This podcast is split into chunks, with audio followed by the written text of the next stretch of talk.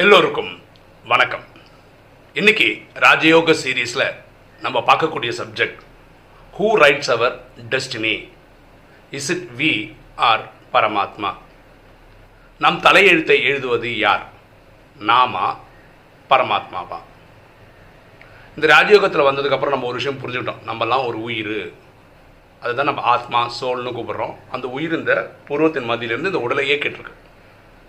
இந்த ஆத்மாவுக்கு ஒரு தந்தை இருக்கிறார். அவரை தான் நம்ம பரமாத்மான்னு சொல்கிறோம் அவருடைய பேர் சிவன். சிவன்னா புள்ளி. அவருடைய வேலை வந்து மங்கள காரியம் செய்வது நன்மை செய்வது. அவர் தான் உலகம் அல்லா ஜொஹோவா காடுன்னு சொல்லுது.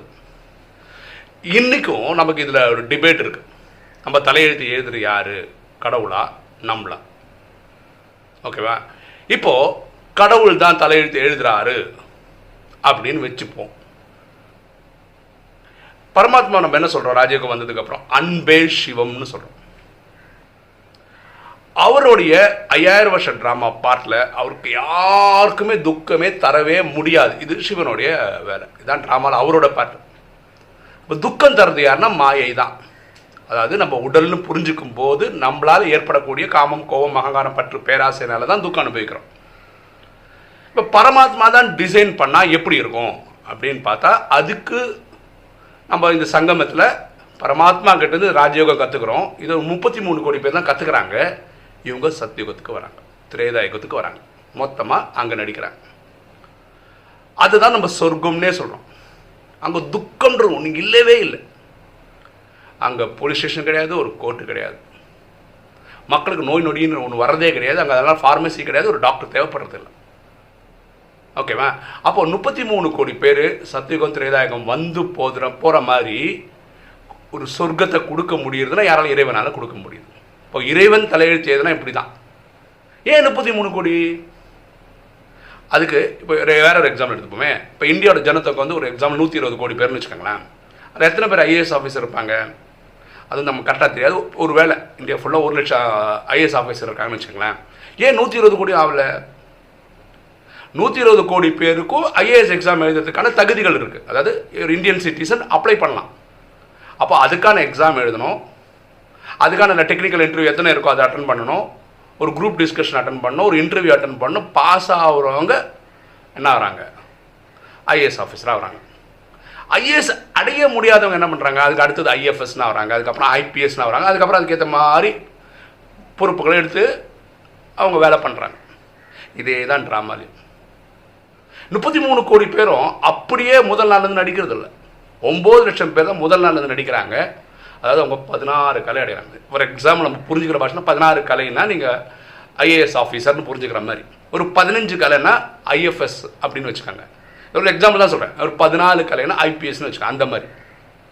இந்த மாதிரி பேர். ஸோ இறைவனால் படைக்கப்படுமா இருந்தால் பரமாத்மா டிசைன் பண்ணுவாரா இருந்தால் ட்ராமா இப்படி தான் இருக்கும். அப்படின்னு என்ன?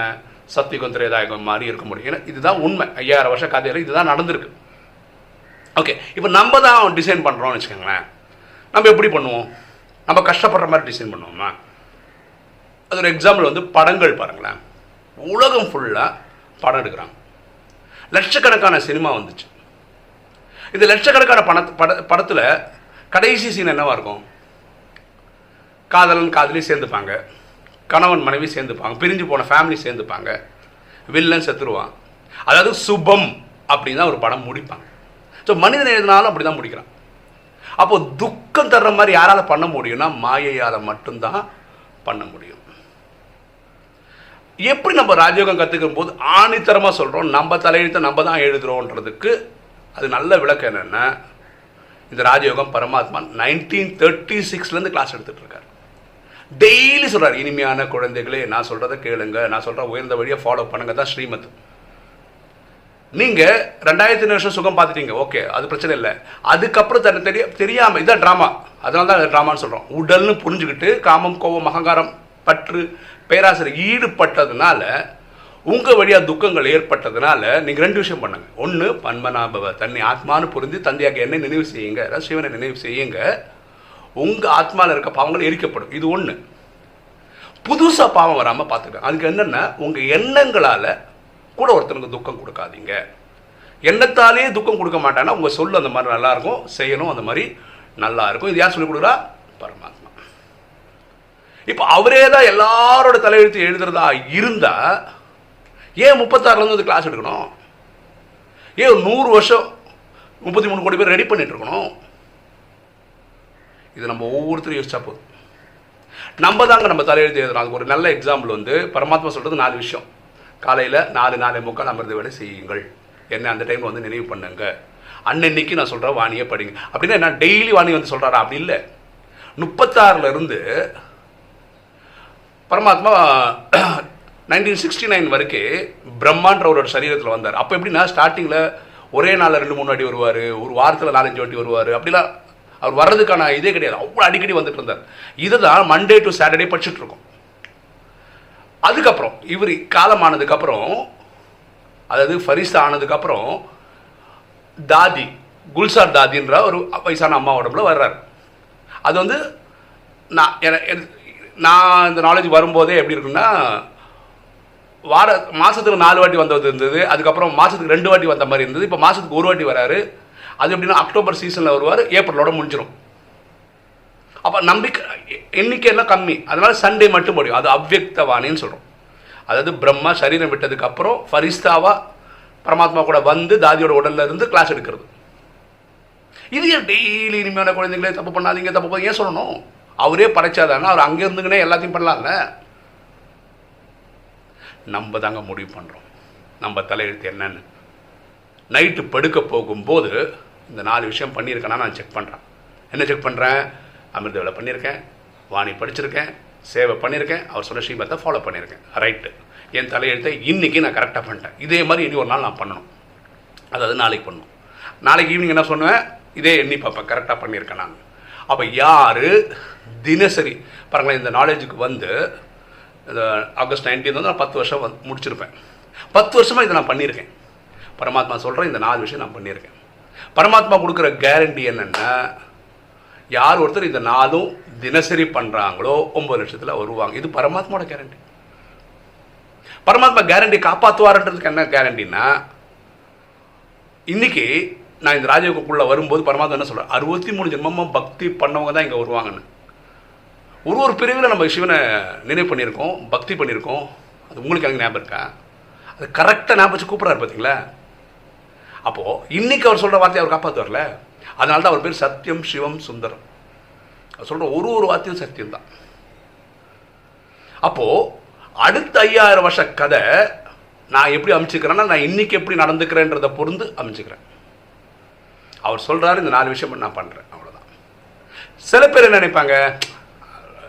சொல்கிறாங்க ராஜயோகம் இவங்க சொல்கிறாங்க பிரம்மகுமாரியில் சொல்கிறாங்க இங்கே சிவனே வந்து சொல்கிறது இல்லை அந்த வயசான தாத்தாவே சொல்கிறாரு இந்த வயசான பாட்டியே சொல்கிறாரு சிவன் வந்திருந்தா நம்ம பக்தியில் எப்படி பண்ணியிருக்கோம் அவர் எங்கே வேணால் காட்சி கொடுக்கலாம் அப்படிலாம் நினச்சிருக்கோம். அப்படி இல்லை. அப்போ அவங்கவுங்க புரிதல் தான்.